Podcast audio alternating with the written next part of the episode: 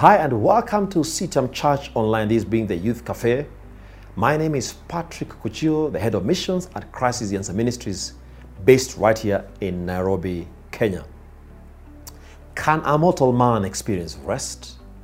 We began this discussion last week as we interrogated this subject of rest. And we did observe that the kind of rest that the author of Hebrews talks about in Hebrews chapter 3 is rest that goes beyond wealth and possessions. It's the kind of rest that goes beyond position and power. It's the kind of rest that goes beyond pleasure and people. Because we look for rest in all these places, and yet we remain restless. This rest remains elusive. But because God promised rest, it does not have to be elusive. So today, I want us to look at the place of God's rest.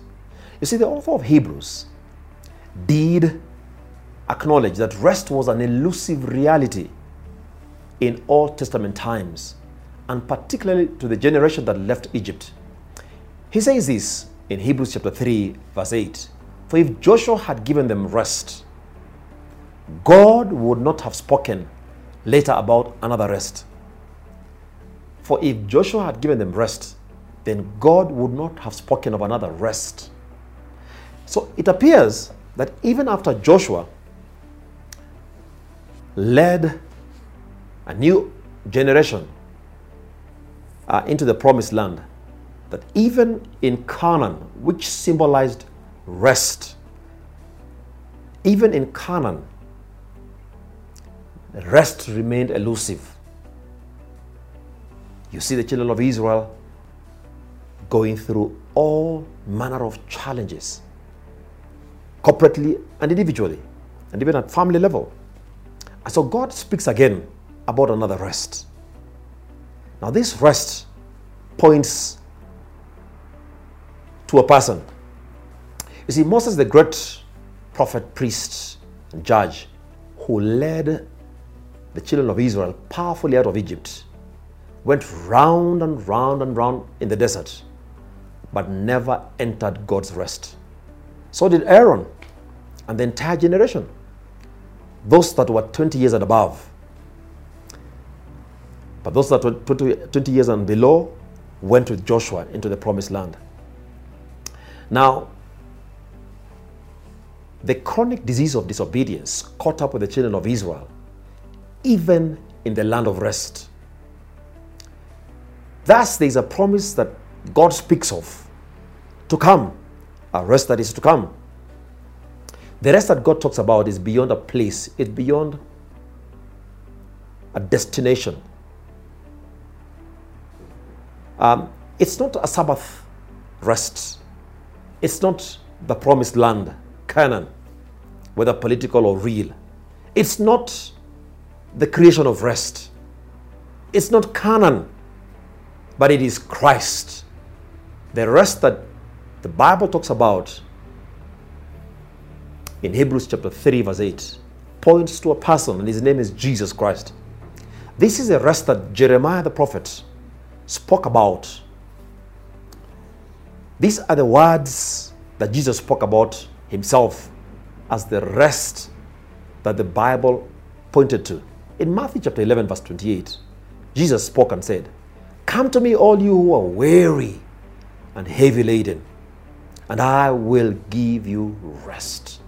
Come to me, all you are weary and burdened, and I will give you rest. But I wonder why rest remains elusive in the New Testament, yet Jesus Christ has offered us rest. From verse 29 to verse 30, he says this Take my yoke upon you and learn from me, for I am gentle and humble in heart, and you'll find rest for your souls. For my yoke is easy and my burden is light. Verse 30. When Jesus Christ invites us to come to Him, He's inviting us to follow Him. You see, when two oxen are yoked together to plow a field, in biblical times, a skilled carpenter would normally design this yoke to fit each of the oxen individually. See, since there's always a lead ox that was yoked to one that would follow, the yoke was designed in such a way that the lead ox would always pull the greater weight. So think with me for a moment. This yoke that has been designed, it fits two oxen on the necks. Now, in Jesus' time, the, that yoke, that wooden piece that harnessed two oxen together, was carefully designed in such a way that the lead oxen, the lead ox would actually pull a lot of weight. And the follower oxen would pull the lesser weight. The follower or the assistant ox was just to go with the flow.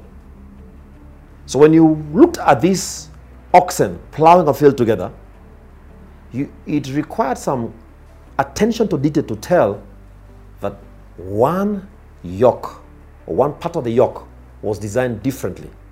Now, when Jesus Christ says, Come to me and learn from me, when he says, Take my yoke upon you and learn from me, for I am gentle and humble in heart, and you will receive rest for your souls.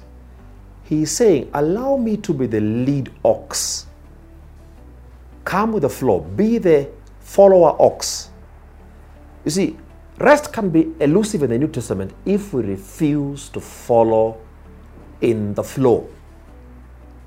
If we fail to allow the lead oxen, the lead ox, his, whose name is Jesus, if we fail to allow him to carry the bigger weight, you will toil and toil and toil and toil and never experience rest. So when Jesus Christ says, Come to me, all you are weary and heavy laden, and I will give you rest, he does not stop there. He invites us to take on upon a yoke. Because there are many who claim to be believers and followers of Jesus, but they are restless. Their souls are restless. Now, that is a contradiction.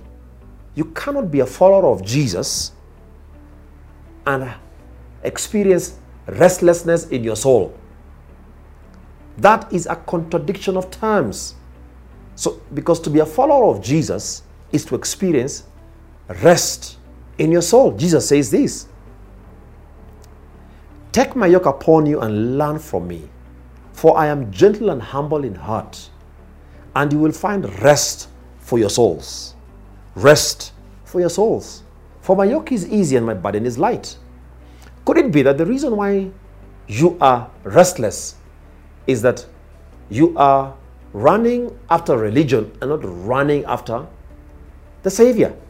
Could it be that the reason why you are experiencing restlessness as a New Testament believer is because you are not going with the flow. You have not allowed Jesus Christ, the lead ox, to actually pull the weight. Or maybe you have unshackled your neck from the yoke. You don't have to be scared because Jesus Christ Himself says, My yoke is easy and my burden is light. Why is His yoke easy? Because it is not meant to harm you or to hurt you. Why is His burden light? Because He is the lead oxen, He will pull most of the weight. It's only in a meaningful relationship with Jesus that a human being can experience true rest.